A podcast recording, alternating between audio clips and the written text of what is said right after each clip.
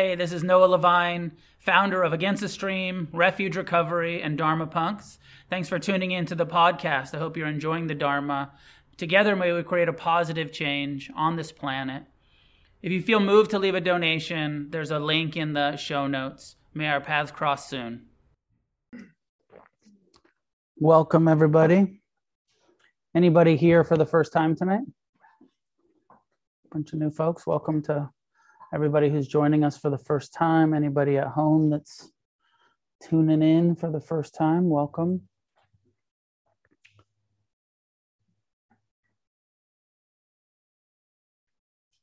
I like to start class by um, giving you something to discuss with each other so that uh, Against the Stream is a place not just to meditate and learn about Buddhism, but to uh, help you uh, develop some community, to meet each other, to one of the core tenets of Buddhism is called Sangha. It's a term that we translate as community and the importance of having a community and having friends and um, that are also meditators that are also on this journey on this path this very uh, alternative way of looking at the world and understanding ourselves and and behaving and living in this world so um, tonight, I'll give you, uh, let me ask you a question. Um, what kind of personality do you have? Like when you, what do you know about your personality? And sometimes we're, we're so identified with it, we're like, that's just who I am. But part of us is that we have a persona, a personality, tendencies. And, and you know, in the Western world, uh, we tend to uh, kind of say, well, I'm an introvert or I'm an extrovert. Um, the Buddha broke personalities, and this is what I'm going to talk about later, but he broke it down into uh, greed, hatred, and delusion. So, without me explaining, some of you know you've heard this, you've thought about it, you, but I think even more interesting for those of you that don't know this and haven't diagnosed yourself, what do you think you are? You think your personality is like greed based or hatred based? You fucking hater? Are you super lustful, greedy, craving? You know what? You know, when you, or deluded, just like delusional, self centered, spaced out. Like, what do you, what do you think your personality is? And, um, and how much do you try to not take it personal? It's interesting, like personality. It's like personal's in the definition. Personality, personality type. Um, of course, in Buddhism, we're trying to learn that we're not this mind, this body, this personality, uh, that there's an awareness that goes beyond identification with the personality or the body or the ego self. Um, and if you're brand new, you know, then probably the humble, honest answer is, yeah, I pretty much take it all personal all the time. I pretty much believe my mind and obey it. And that's why I'm in rehab. or that's why I got court ordered, or that's why my therapist said, you need to go fucking meditate. Um, that's the you know humble truth for us in the beginning. Usually without meditation we just are identified. But the more you meditate the more you examine your mind and your personality and your tendencies the more you start to see like oh it's not it's not really who i am but it is how my mind functions. I you know and i tend to believe my mind or i'm starting to loosen my identity over the years or decades of meditation. So that's your topic for discussion um, what what kind of personality greed hatred or delusion? I'll talk about it later and then you can re-diagnose yourself. Um, and we'll talk about how you know useful it is especially i think going into the holidays to see yeah i'm going to go and deal with people and i'm going to be aversive because i always am and have a realistic expectation that like it's gonna you know or i'm gonna be you know i'm gonna have the craving for this family dynamic to be different than it is. Because that's just how i you know function. I always feel that way. Uh, or i'll be deluded enough that uh, you know what what thanksgiving? What family dynamic? Anyways, I'll talk about that after. At home, I'm going to put you in breakout groups. In the room, uh, just try to find a couple people you don't already know and talk about uh, your personality and how personal you take it, how much you believe it, how often. Good enough? All right, go.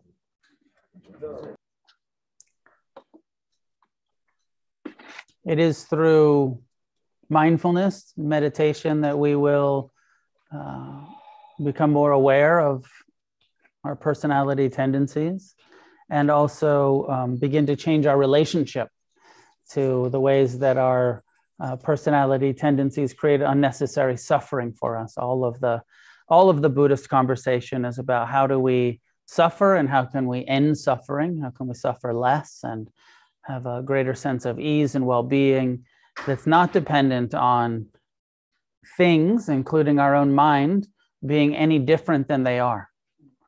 A change in relationship to what's happening, a change in relationship to our personality and our sense of self, and uh, seeing more clearly. And without meditation, it's thought to be impossible, but with meditation, it's thought to be quite possible to have some major transformation and, and relief, alleviation of the causes of suffering. This is the Buddha's teaching. So we'll have a period of uh, silent, not silent, but sitting meditation. I'll give some instructions. And the first instruction is find a way to sit that's upright and relaxed. Find a posture that feels sustainable, where your body is held upright but not rigid or stiff.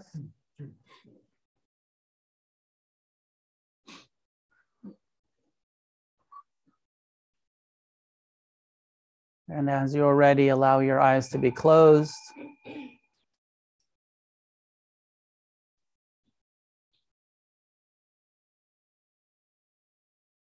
Relaxing into the posture, releasing any unnecessary tension in the face, the trunk of the body, releasing the shoulders, the belly soft. or softening as much as you can.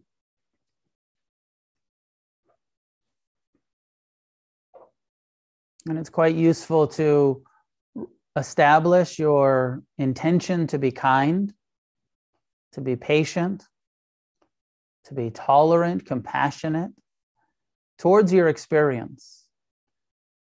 Again, we're not meditating to create some specific outcome, but just to be aware of what's happening moment to moment. So meet whatever happens, your mind, your body, your emotions, with as much friendliness as you can.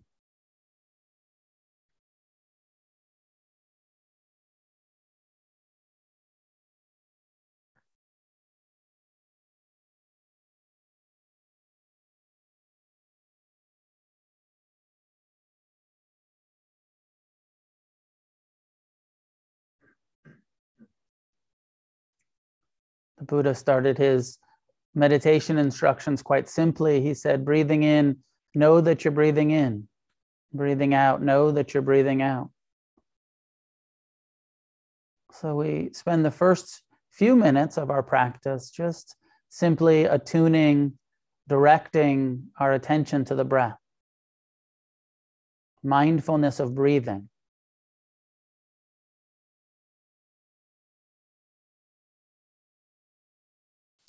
Letting everything else recede to the background the thoughts, the sounds, the other sensations in the body. As we direct our awareness to the sensation the breath creates as we breathe in and out. With an encouragement towards awareness being receptive of the breath, no need to control it or breathe any certain way. Just awareness of how your body breathes, the natural rhythm of the breath.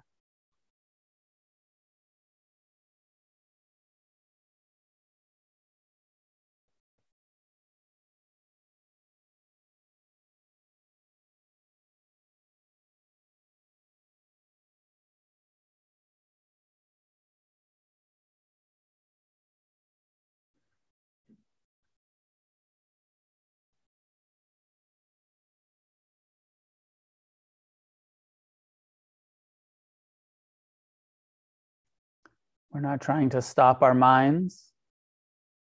But in the beginning here, we are trying to stop paying attention to the mind as we direct our attention to the breath. Let the thoughts be in the background. Come back to the breath.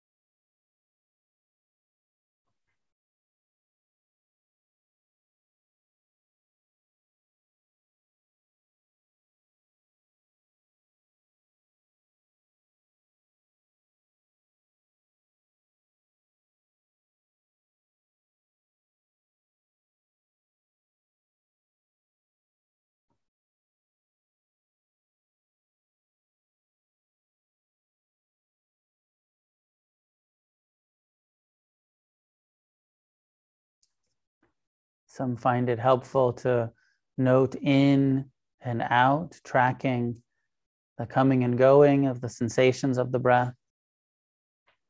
And likewise, when the awareness wanders into thinking, to just note it, name thinking.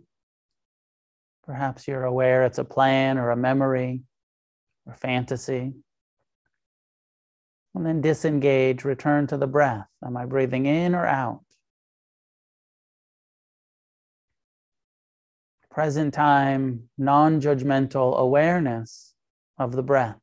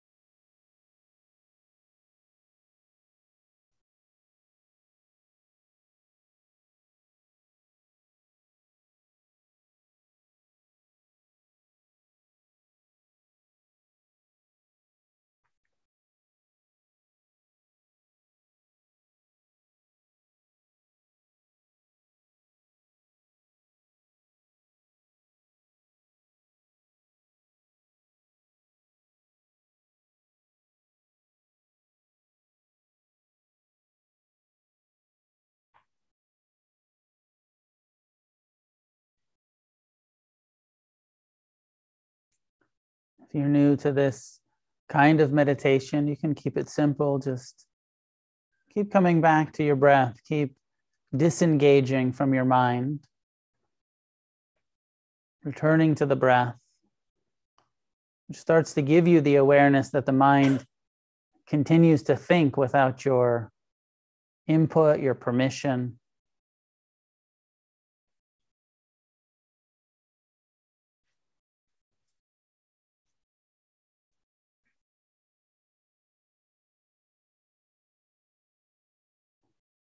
The Buddha's encouragement was to expand beyond a narrow focus on the breath to a more inclusive awareness of the whole body. Mindfulness of the posture, sitting. Feel the contact with the chair or the cushion. Sitting upright, know that you're sitting upright. Feel your hands resting on your legs and your lap.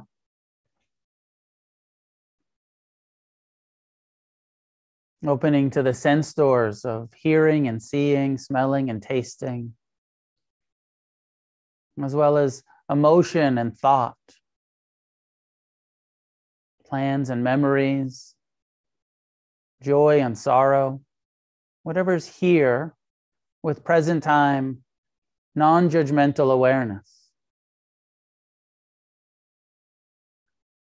The intention to meet it all with kindness, with acceptance.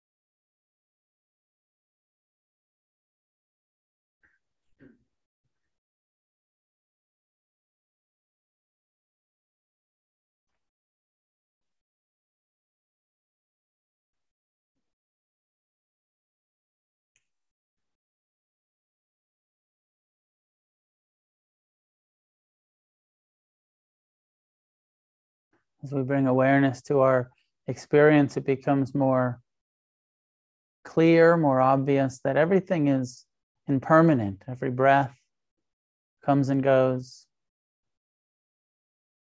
As we observe the mind, we start to see how thoughts arise and pass, emotions, sounds, everything passing through awareness, nothing permanent nothing stable.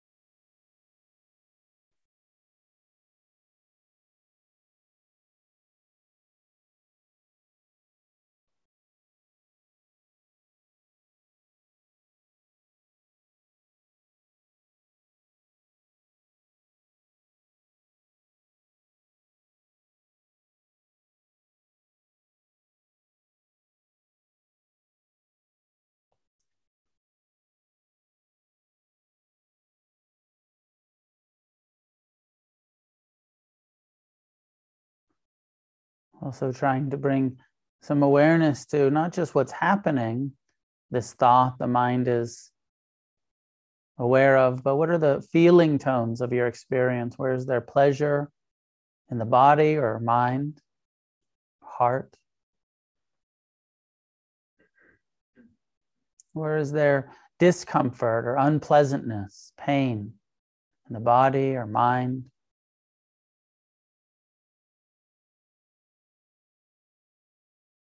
How much of our experience is actually neutral, neither pleasant nor unpleasant.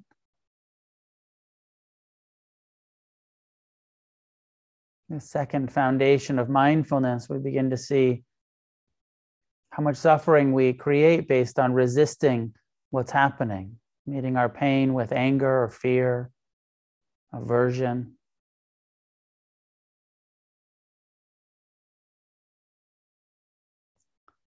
Meeting the pleasant with craving and clinging, attachment.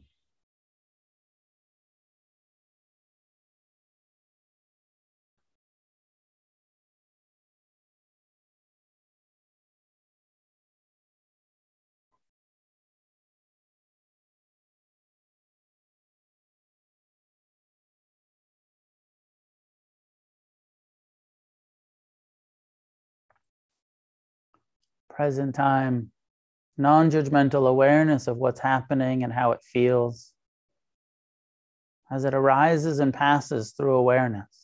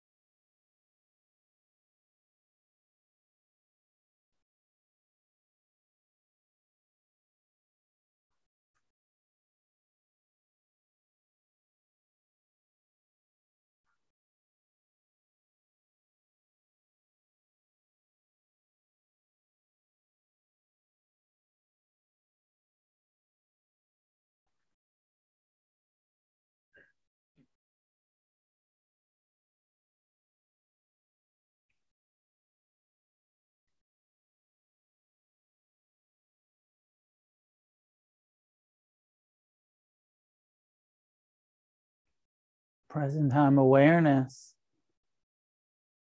of what's happening and how it feels, with the intention to respond to our pain with kindness, compassion, accepting rather than resisting the unpleasant thoughts and feelings. The intention to meet the pleasant with non attached appreciation. Knowing the mind's tendency towards craving and clinging, we try to let go. Each breath, softening the belly, letting go of the past, the future, returning to the present time experience of this breath arising and passing.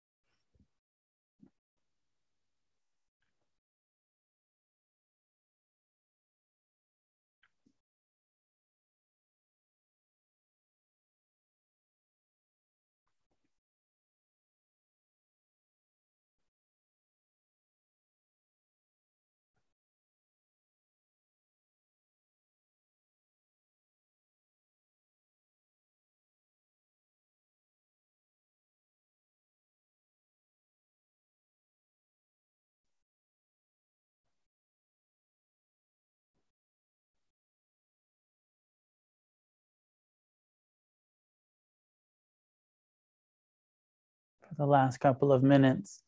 If you'd like to, turn towards loving kindness, metta. By simply saying to yourself, May I be at ease, just as I am. May I learn to be at ease with this body, this heart, mind, this personality, as well as the personalities of others. May I learn to be at ease.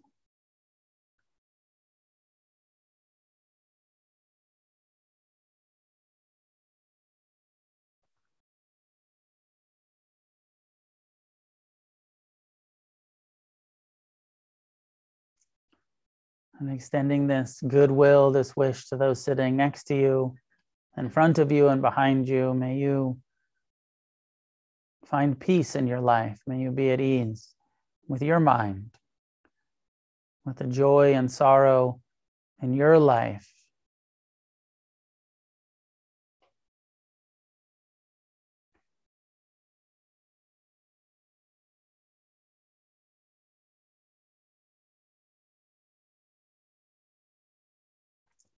Extending this same wish to your friends and family, parents and children, outward in all directions to all living beings.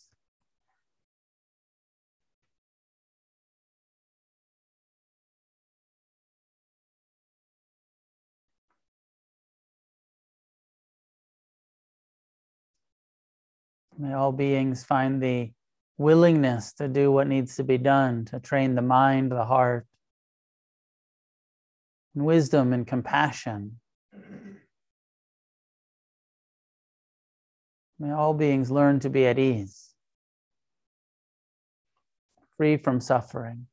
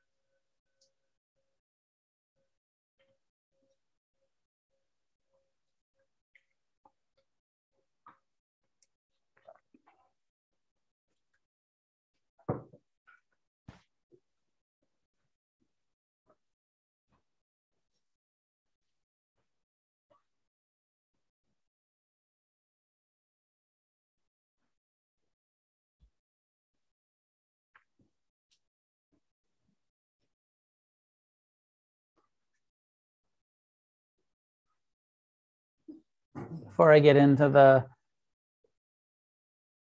talk about personalities, personality types, any questions about the meditation instructions themselves or how to meditate, how to work with this mindfulness instruction?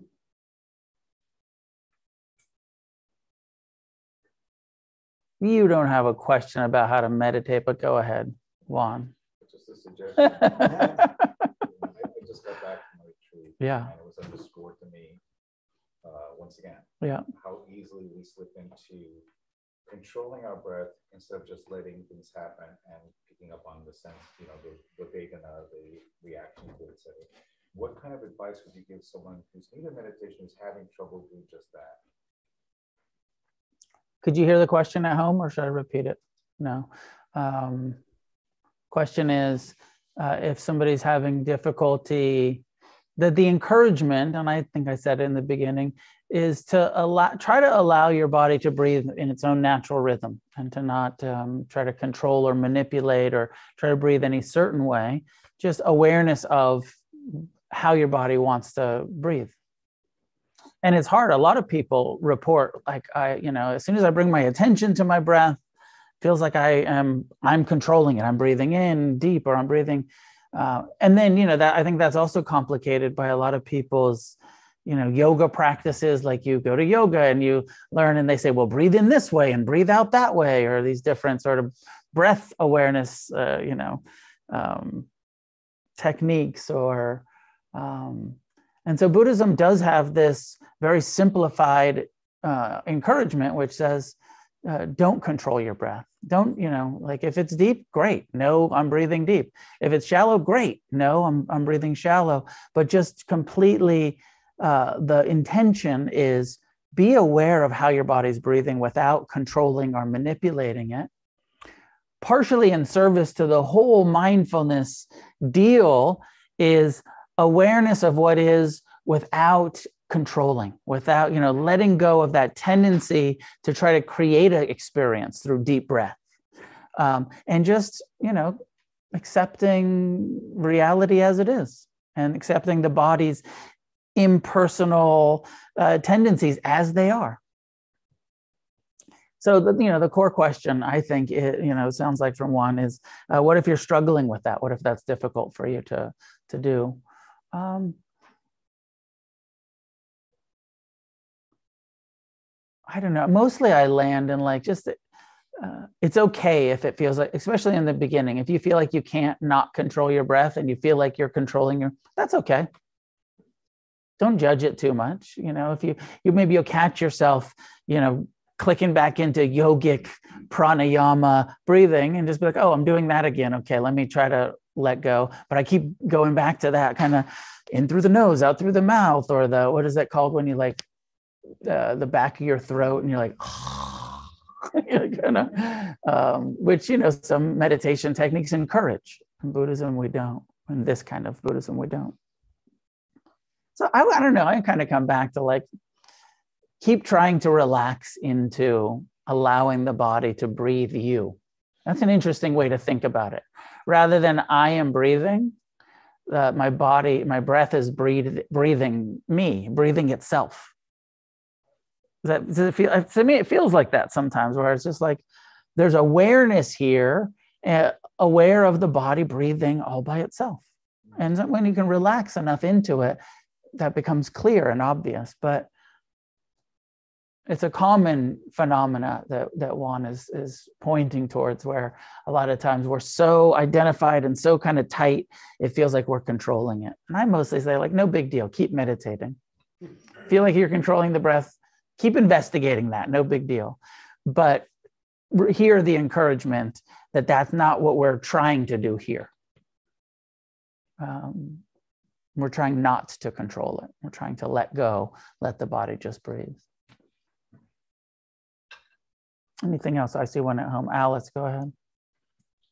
Hi. Um, so I was wondering if you have any advice for when the mind is scattered. Like in my case, I was um, having so much trouble paying attention that I missed um, the instructions that you were giving. Yeah. I mean, sometimes a narrower focus on the breath and the, the noting uh, breathing in, breathing, you know, giving the mind, when the mind is real busy, sometimes giving it something to do will help. Labeling, noting, even counting the breath, like kind of that simple, oh, I'm all over the place in the future and the past. But if I just come back to like breathing in one, breathing out two, breathing in three, then I am off in scattered thought again and then come back, start over, breathing in one, breathing out two. You know, maybe you get to three or four and then you're gone again and you come back or noting in out giving the mind some some task labeling noting sometimes that helps. Sometimes nothing helps that much. And what you're doing is you're just sitting here aware of the scatteredness or the busyness or the chaoticness of your mind and you just accept that. I'm just going to sit here and my mind's all over the fucking place and i'm not really hearing the instructions or feeling my breath that much and you just accept it's going to be like that tonight. Okay let's see what happens. I'm going to think about a bunch of maybe cool shit or bullshit or uh, and i'm just going to sit here and sometimes after a while, I don't know what happened for you tonight, Alice, but once in a while, when you do that and you don't try to, um, you know, you just accept that, sometimes the mind settles. Sometimes it doesn't.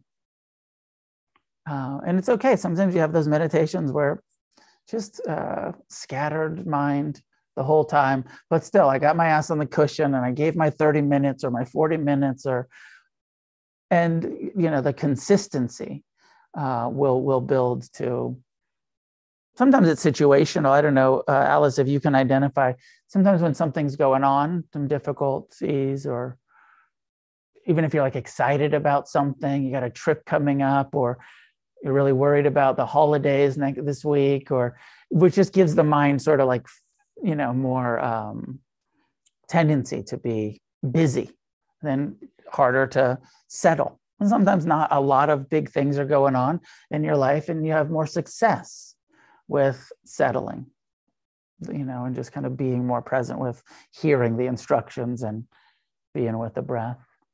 Ian, last, I'll take this last question, then I'll get to my personality talk. Go ahead, Ian. Uh, hey, hopefully it's a, a, quick one for you. Um, so I'm, I'm pretty fairly new to, to, to practice, only a couple months in here, and I've, I've been really struggling to I think even set up like or start practicing, you know, besides, you know, coming to Sangha, I guess here, um, what the fuck else do I do? You know, um, I, am reading, I have, you know, a couple books from, uh, Plum Village and, uh, you know, and, uh, yeah, I, I think I'm, I'm going, but, uh, I, I guess I'm just looking for a little guidance. Sorry. Appreciate it. I mean, it is a it's a great question. It's an important question. I don't know that I totally have the answer. I can give you a couple of like helpful things, uh, hopefully. Um, you know first we have to set the intention you know you like you you read about buddhism you hear you hear it and you're like i sounds like a good idea i'd like to you know meditation and the benefits of meditation and the sounds like a good idea and now i want to uh, uh, apply it i want to put it to work in my life and uh, the intention that ian's talking about of I'd like to develop a daily meditation practice, but right now I'm going to class once a week and I'm meditating once a week. and it's not quite happening on my own. And it's a lot easier when you're sitting here in a group and, you know, on the Zoom or in person and somebody's giving you the instructions and you're just like, okay, I'm here. But to get on the cushion at, or chair or whatever on the meditation posture at home and self guide yourself is, is challenging. Some of the things that are helpful, I mean, part of it is just schedule it 7 a.m. every day, period. Just like brushing your teeth, schedule it. You might find that that gets you on the cushion two or three days a week, and then eventually four, and then five, and then you know find that time in your schedule where it fits make it fit make room for it um, and then before you fully know the meditation instructions, it is very useful to have guided meditations like I'm doing here. Listen to them. There, you know, now there's a whole bunch of different meditation apps, uh, and some of them um, are decent. Uh, some of them are are pretty sort of like mindfulness light and aren't giving you the full Buddhist instruction. But even those in the beginning, useful. Just that reminder: come back to your breath, come back to the present uh, 10 minute meditations or 15 minute meditations. Um, you know, my I all every Monday night is recorded and is on the podcast and on Zoom. So if my instructions resonate with you, 30 minute meditations, listen to those to until you know how to do the mindfulness and know how to do the loving kindness and the compassion and the forgiveness. So those guided meditations will help and community really helps. And I don't know, uh, Ian, who asked the question, I don't know where you live, but it's so, you know, if you can actually develop in person community where you meet people and you meditate with people and you get that regular reminder of the Buddha's teachings, and it's it's key for me. Is it's uh, always been key.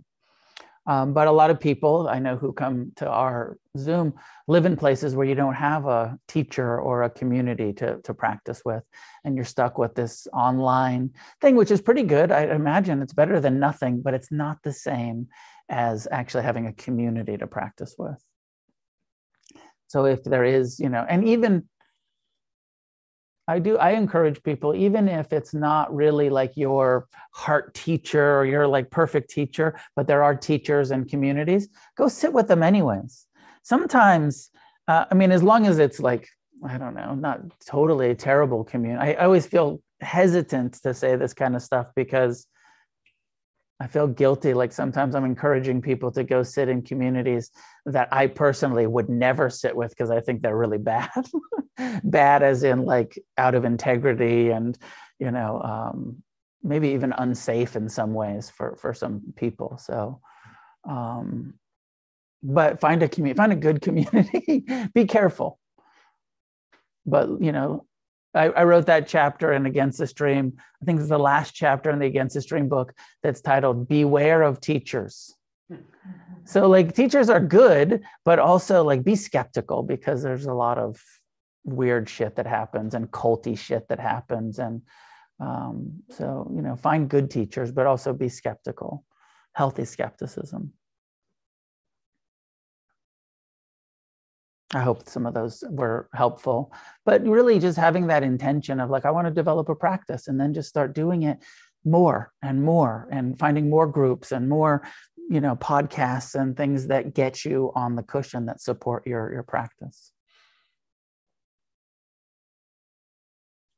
All right, so personality types. What do I want to say?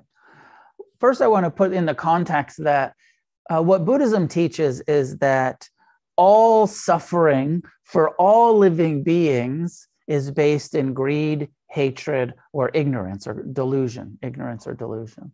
So first just kind of set on sit in that and, and reflect on your own life. Has any of my suffering came from anything other than ignorance, greed greed which means lust and clinging and craving all of that sort of wanting to keep wanting to get wanting to needing that feeling of i need this moment to be different than it is in order to be happy. And hatred which isn't always the big sort of like i fucking hate this or that. It's just aversion you know the subtle i need this moment to be different. I hate the way it is. I don't accept the way it is. I, i'm uh, not very good at being uncomfortable or bored or um, and i hate it when i'm bored or uncomfortable or lonely or having you know difficult emotions. And also important context with what we're talking about in buddhism which is that pain is not the cause of suffering.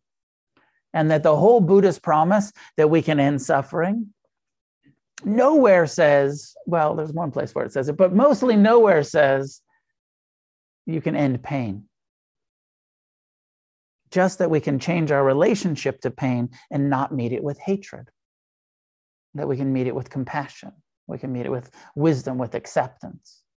Doesn't, you know, you can get it enlightened and life will still sometimes be painful having a body with a nervous system means you have physical pain. And having a heart and a mind, even an awakened heart and mind, mean, you know, you still have afflictive emotions. Meditation doesn't lead to completely, you know, getting rid of, of difficult emotions. Just a wiser and wiser relationship to fear and anger and the afflictive emotions. Does that make sense? I hope so, because that context is very important for, in order for what we're trying to do to be uh, practical and possible, we have to have the context that we're not uh, thinking that eventually we're going to be transcending our humanness, but we're actually going to be embodying full humanness with a wise relationship the humanness of emotion and sensation and ego and a mind that creates a, a self, self centeredness, ignorance. All of that continues. uh, from what I hear, I don't really know because I'm not enlightened, but what I hear is that even the kind of full liberation includes pain and emo- difficult emotions. And I think that's important. So, greed, hatred, and delusion is natural, is universal in some way or another.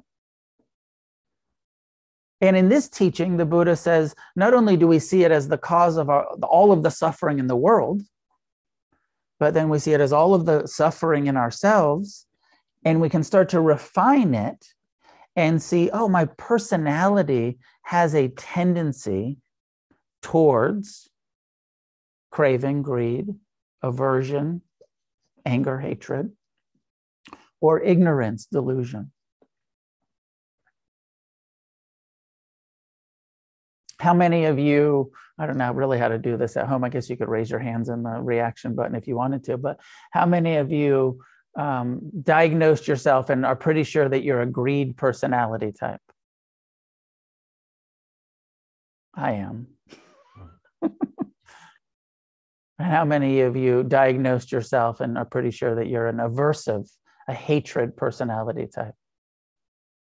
Okay. The rest of you are ignorant.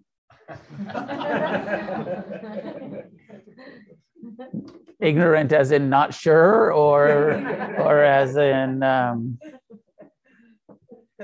deluded if you think you're all three it's true right we are all three i wonder if those of us who are committed to being all three are really just greed types. I, I want to be all three. I don't want to just have one, I want three. we all constantly uh, experience craving and aversion and some levels of ignorance and, and delusion. So, you know, these are universal for all of us here's the classic way i think it's in the abhidhamma or maybe some of the commentaries where they talk about uh, how you can diagnose yourself.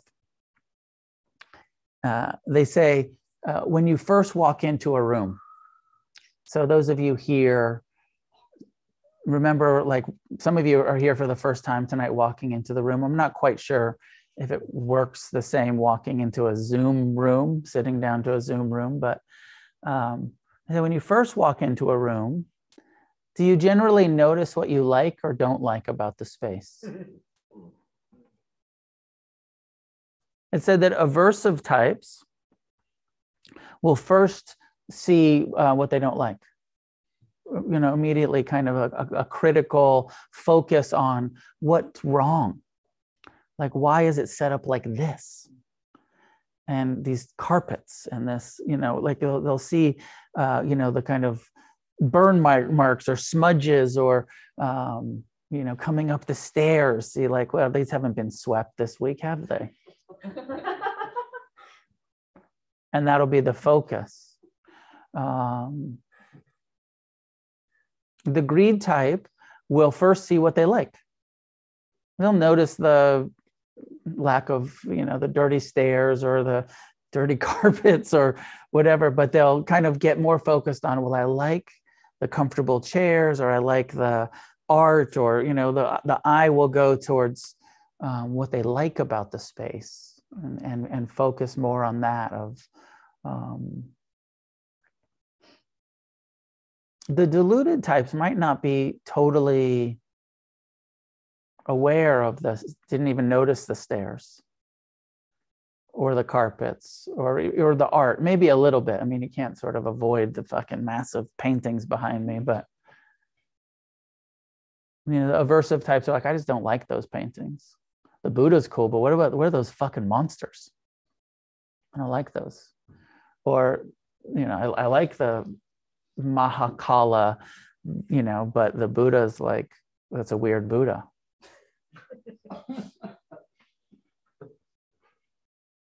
um, and the deluded types might not be quite as sometimes deluded uh, you're a little spaced out about the material things and it's not so important you're sort of in your head you're kind of scattered kind of I was thinking about myself the whole time. I'm not really focused on the art or the space. I'm uh, more worried about like, am I going to be accepted here? Am I, you know, like, am I, do I fit in or is this the right place? Or Noah said, beware of teachers. Maybe I should beware of him. like, um, kind of more in your head about it.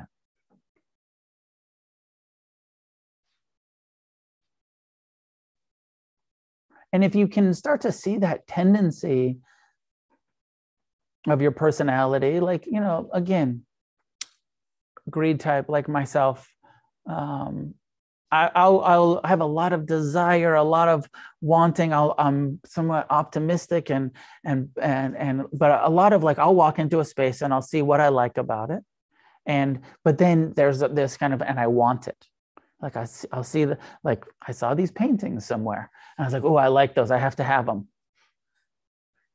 You know, like and you know that tendency towards. But then you know, of the second thought might be like, well, I, I like the art, or but um, couldn't they get some new chairs? These things are fucking falling apart. And uh, the, when was the last time these stairs were uh, swept? Or how about these carpets? Have they been shampooed lately or whatever it is? That critical tendency is still there. It's just not prime it's not the first thing. Second thing or third thing um, and likewise for the aversive or the deluded maybe it wasn't what you noticed at first but once you settled into the space and felt like okay i got my um, then you start noticing what you like and you don't like it wasn't the primary the aversive type comes in and says, I, I don't like A, B, and C, but I do like D, E, and F. But it's the, it's the second thought, it's not the primary, it's not the first. Beginning to under do does this change anything? You don't have to answer, but just reflecting on when we can start to see, oh, that's just how my mind works. It's not really who I am. Like I said earlier, the more you meditate, the more you see my mind has a mind of its own. and it has tendencies and it has greed and hatred and delusion. It's not that personal. It's not really, it's not your fault. But it's part of being me, it's part of being you. And when we commit to say, hey, I want to suffer less, I want to be more free, I want to be happier, it's going to become necessary to have some discernment to not believe all of our thoughts and to not take them all so personally. And, and our personality, and just see, like, oh, yeah, of course, I'm always wanting stuff or I'm always critical of stuff. It's not who I am, but it is my experience. It is often how I'm going to be perceiving things. One moment.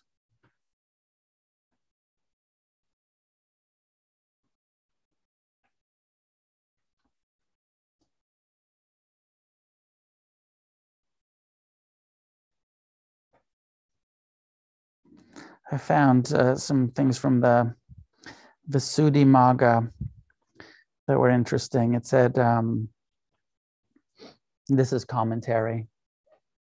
It says um, that the greedy type has a tendency to seize on trivial virtues of others and discount genuine faults. You ever do that? Where, like in relationship, you're kind of like, well, they're really cool in this way, and you just kind of dismiss their genuine faults and when departing so when the, the greed type when leaving um, a space they do so with regret as if unwilling to leave like greed types are like wait i don't this especially when it's a pleasant experience they're like the last ones they want to stay they want to you know soak it up. When it's time to leave there's like fuck i don't want to leave i want to stay. That was interesting commentary. It says for the um, aversive types they pick out trivial faults and discount genuine virtue. You ever find yourself doing that? Where it's like somebody's like a pretty good person, but you really get focused on a trivial fault and, and, and discount their genuine uh, virtues. And when departing, they do so without regret, as if being anxious to leave. The aversive type is like, I can't wait to get the fuck out of here. What? How many? Twenty more minutes? Okay, I can deal with it. That's it. I'm I'm gonna leave five minutes early though. You somebody that likes to leave early? It says um, again, the Visuddhimagga is a, a commentary on Buddhism. It says when one of the deluded temperament sees any sort of visible visible object, they copy what others do. If they hear others criticizing, they criticize. You ever find that tendency of like, well, just, I don't really know my own views and opinions, so I'll just go with the crowd. You guys hate it? I fucking hate it too. They hear others praising, they praise. Oh, you guys think this is cool? I fucking love it. You like that band? Great. Best band. But actually, they feel equanimity in themselves but it's the equanimity of not knowing, not having a strong view either way. And not being so pulled by the craving or the aversion that they're, you know, deluded types, ignorant types, uh, kind of just like, well, I don't know, I just want to fit in. So what do you hate? Yeah, I hate that too. what do I got to do to earn love around here? I'll do it.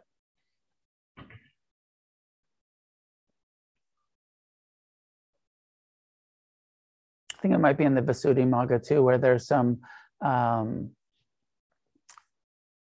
description of how greed types walk like almost like dragging their feet. Like they want to like drag the sensation of, and uh, aversive types sort of stomp, you know, kind of like, I forget what the diluted type description is.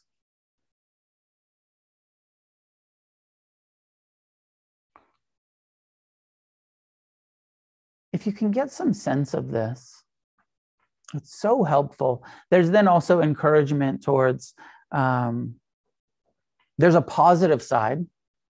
It said that if you can come to see your personality as uh, greed that the positive side that for most greed types is a tendency towards faith and confidence so like if you're a greed type and you start studying buddhism and you start practicing meditation and you're just like well uh, i want to get aw- i want to be awakened. I want to end suffering right? That's the next shiny object that i want liberation.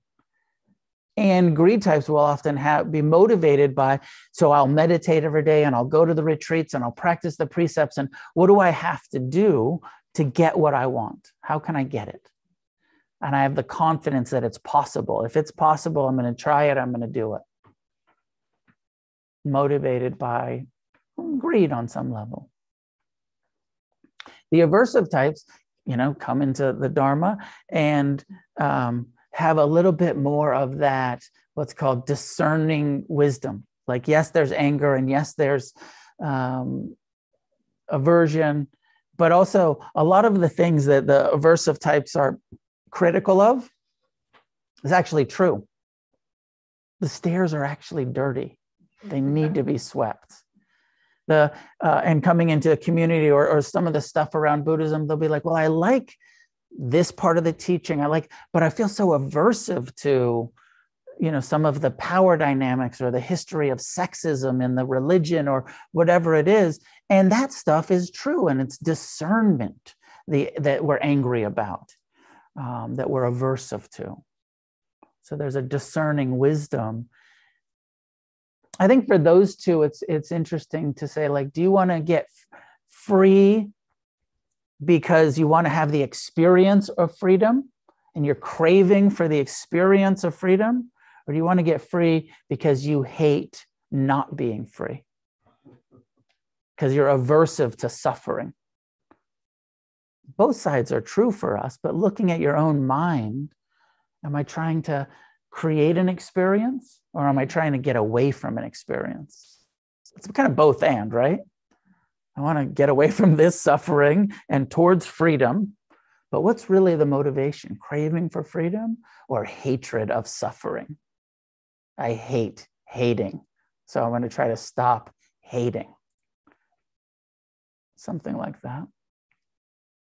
I find the deluded type to be the most difficult to really speak to because um, the craving and the aversion is so obvious. Deluded types, self-centered, spaced out. Sometimes the, the positive quality is part of what I read there, which is a tendency towards natural equanimity, not being as, you know, craving or clinging or attached, not being as aversive or resistant. Uh, but a kind of delusional sort of show up as spaced out. I don't really know. I don't have strong views and opinions. Um, I don't really know myself that well. I'm a little um, you know, a little confused, a little spaced out. But because I'm not so attached or aversive, I'm not suffering quite, you know, as intensely as the people that are really driven by greed or really driven by hatred. I find it really useful to have look at my own mind and tendencies like this to help me not take them so personal and to bring the antidote to um, you know for the craving type to a lot of reflection on impermanence coming to understand that yeah you want stuff but whatever especially when it's sensual or material it's not going to work it's impermanent whatever you can get the stuff but it's not going to lead to a lasting satisfaction, that reflection on the impermanent nature of things. And for the aversive types, the antidote, the balancing is love and kindness and, and compassion. And, you know, learning to uh, have more of an attitude of friendliness towards our environment, towards ourselves, towards others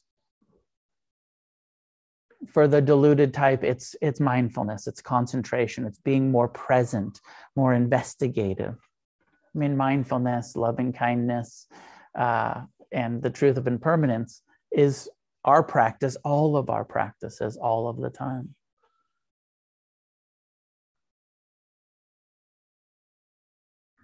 Be so useful to not only diagnose ourselves but have some sense of especially people that are close to us, what their personality type is. Like, for instance, if you're going home for the holidays and you usually have conflict with some of the people in your family. Interesting to take a moment and try to reflect uh, is it their aversiveness? Is it their clinginess, their cravingness? Is it their deluded? You know, what are their personal? How about mom and dad and siblings and cousins and uncles? And thinking about them. And if you can really sort of diagnose, and you may or may not be correct, but I've found that when I uh, am, uh, you know, thinking I'm that I'm correct about someone else, it helps me not have as much conflict and not take it as personal. When I know, like, oh, this person's aversive, or this person's greedy, or this person's deluded, it helps me not take it so personal when we see things differently, right? Because a greedy person and a, a hatred person and a deluded person walk into the same room, but we all have different opinions about the room. And how often is the conflict in our lives about, like, how dare you have a different opinion than me? I'm right, you're wrong. Rather than just seeing, like, oh, your personality sees it that way, mine sees it this way, rather than either of us being right or wrong, just different views, different opinions, different tendencies. And then often we can kind of come to the middle ground, uh, even though we, we enter the room, we enter the situation, we enter the conversation differently. We can come around to where's the common ground? Where's the, rather than getting so focused on our disagreements, our different views. So I encourage you, you know, sitting around if you have a family gathering or a friends giving or whatever you're doing this week on Thursday, um, you can take some time to be mindful of your own tendencies in those situations and also everyone else around the table, everyone else that's, you know, if you're gathering with a group. And to just sort of look at, wow, look at all of these people believing our own minds identified with our own minds, taking it personal, and then the times where there's conflict with each other, and seeing what we can do to uh, not get so hooked into our tendencies and personality or other people's. So, those are some of my thoughts about the personality types. What is uh, any questions or comments or clarifications before we end tonight? At home, you can raise your hand in the reactions. And here you can just raise your hand. Please. Um, well, I think I definitely identify as a, an aversive personality type, and I've been making like pretty big effort to have more of a positive mental attitude. I'm just kind of curious, like, of just like naturally, I'm just not gonna necessarily think of things as a, in a positive light at first, versus like how much of it can be really like trained. I'm not sure. Um, I think that you're going to have to live with that tendency of mind. And maybe the more loving kindness and PMA you try to develop, uh, it'll shift it some. Some uh, propose that maybe the Buddha was an aversive personality type. So you might be in good company. Mm-hmm. And uh, that, that maybe he, that one of the proposals is he started with what's wrong, suffering, right? He walked right into existence with first noble truth, suffering. A greed type would have been like first noble truth, nirvana. The truth is we can get liberated, right? Like a greed type would have started with the good news. An aversive type starts with the bad news and then gets around to like, and there's a cause of suffering and there's an end of suffering. So you might have a mind that starts with the bad news and it takes a moment to get around to everything's going to be okay. Now, there's a counter argument against the Buddha being an aversive type that says um, that's just the me- he was he was formulating the four noble truths in a medical model, which um, first diagnosed the symptoms the symptom that, that suffering is an illness right? And that the symptoms are suffering in all of these ways. The cause of suffering you know and then the third is uh, the diagnosis can we treat it or not? Is there a, a is there a treatment? And or you know can we heal it? Third noble truth yes we can heal this. The treatment is the eightfold path. So some say not aversive type it's just the ayurvedic medical model. But maybe he was an aversive type like you know maybe you are in good company. I do i do feel like that. Like if i was going to uh, you know create a religion i might start with the good news. Like those guys that rock on, knock on your door the christians and say i've got the good news. It's like a better sales pitch rather than like i'd like to share the truth of suffering with you. It's like just not as uh, I guess it depends on your personality type. You know, for a lot of us, they're like, oh, okay, Buddhism starts with the truth of suffering. That sounds right. It's when you start getting around to loving kindness that we get skeptical. You had me at suffering, but now you're talking about loving kindness, and I don't fucking what kind of hippie shit is this?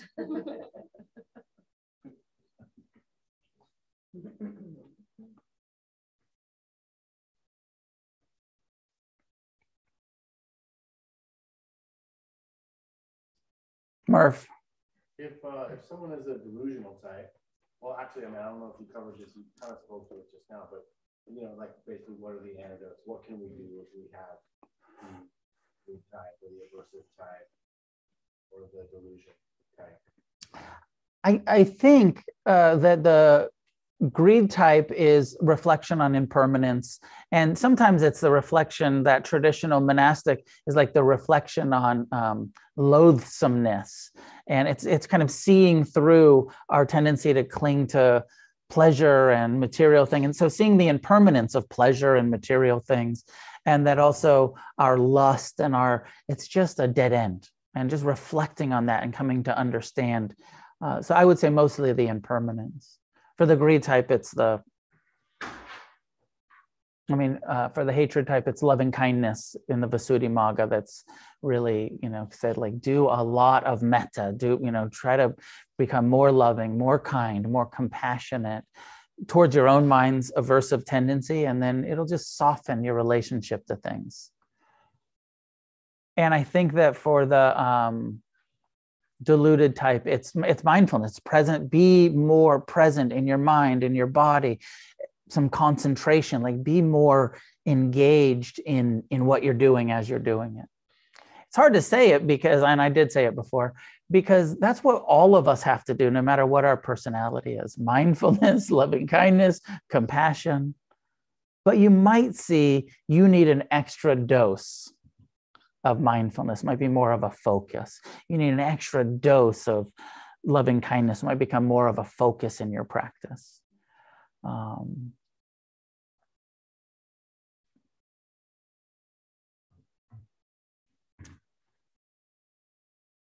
maybe we'll leave it there for tonight. Um, do your best to not suffer too much around the holidays. It's a difficult time for a lot of people. Uh, it can be a setup for um, unnecessary suffering, but maybe also unavoidable.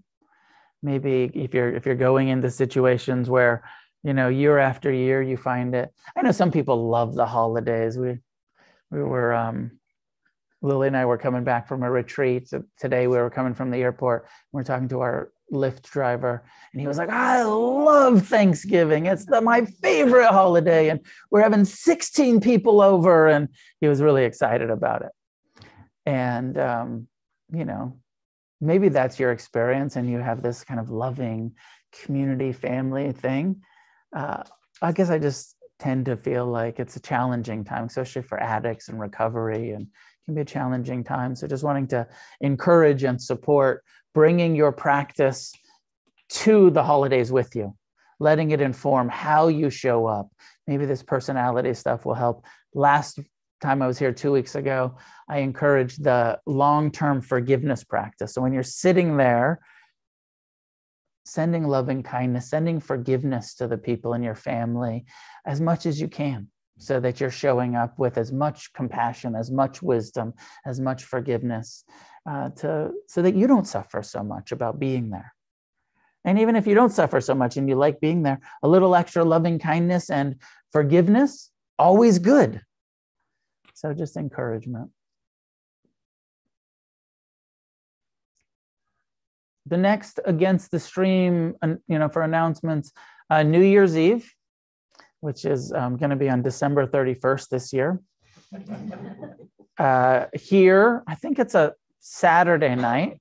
We're going to um, have a 7:30 to or maybe it's seven. Anyways, registrations available. We do this yearly intention setting ceremony where we get together, we take the refuges and the precepts, and we have a, a candle lighting ceremony where you have the opportunity to light a candle and reflect on your uh, intentions for the coming year. And uh, many of you have joined. Uh, it'll be hybrid. People can do it at home. Uh, you can tune into Zoom or you can show up in person. You do need to register because there is limited, and there's going to be a special registration link that you need to register for on the website. So please join us on New Year's. Bring bring your friends. It's a good way to start the year, end the year, start the new year. And then the next Against the Stream uh, retreat is in March, and it's in Portugal. Um, and that was also available on the site. It's a 10, 10 day silent meditation retreat in Portugal. And I know that's a long ways to go for a retreat, but um, teaching with Jason Siff, who's a friend and colleague of mine, and he has a there's a retreat center over there that invited him, and he invited me to come with, and it's cheap. It's 600 bucks for a 10 day retreat. I mean, you still got to get your ass to Europe, but um, I know some people in the community have already registered. And again, that's on the Against the Stream site if you're interested in more information or registering.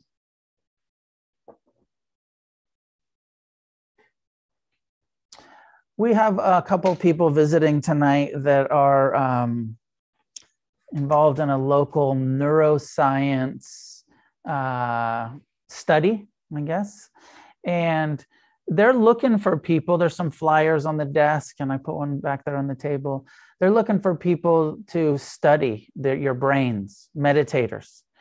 Um, the requisite for it is that you've done, uh, you've been meditating for five years and you've done 30 days of uh, silent retreat practice. And if you have, if you re, uh, reach those qualifications and you're interested, they're pay. I don't know. You get a few hundred bucks for doing. it. You guys can say something about it if you'd like. Yeah. It's only three days, um, and yes, thirty bucks an hour um, that it pays, and it's all open source. for a nonprofit. you know, trying to lower the barrier of entry to meditation for a lot of people and provide personalized tools because people can do that. Have a lot of cool tools that our lab if anybody qualifies and wants to come by, come check it out. It's, it's fun. We're trying to you know, really resonated with the beginning of your talk, but trying to form a community. Yeah. And it's right over in Santa Monica. So people on the west side, um, feel free to speak to these two in the back back row here about it if you're interested. Yeah. And I know you guys probably can't hear it at uh, home, but this is um, mostly for people local here to Los Angeles. If you're interested in it, um, we could maybe, what's the, um, What's the name of it if people at home want to Google it? The Institute for Advanced Consciousness. Is, and what's the website? Advanced. Hopefully, I didn't misspell it. I put in the link for those that, that want to go check it out. Um, lastly, class is done by donation against the stream as a nonprofit organization that is entirely supported, pretty much entirely supported by the generosity of people who attend class uh, or come to the retreats or, or register for events that we do. The suggested donation is $20 for Monday night. Um, if you can give $20, please do. If you can give more, please do. If you don't have 20 bucks to donate, donate whatever feels appropriate to you, whatever you can afford. And everybody's welcome here, never turned away for lack of ability to donate. But likewise, for people at home, there's a link there in the um, chat. If you can follow through that link and make a donation to help support our, our meditation center, please do that. And uh, I'll be here next week, and then I'm going to be gone for three weeks. I'm I'm heading off to do some retreat, some travel, and some retreat time myself. So um, hopefully come next week, and then uh, and then I won't see you for the next few weeks after that. Monday nights will continue to happen. Jason Murphy and Ward Robinson will be subbing the Monday night classes while I'm gone. So um, hopefully I'll see you next week. May any goodness that comes from our practice and discussion of the Buddha's Dharma be shared outward in all directions. May each one of us get as free as possible. And together, may we create a positive change on this planet. Thanks for being here tonight and uh, see you soon, hopefully. Thanks for tuning in to the podcast. This is Noah Levine, founder of Against the Stream and Refuge Recovery. If you feel moved to leave a donation, there's a link in the show notes.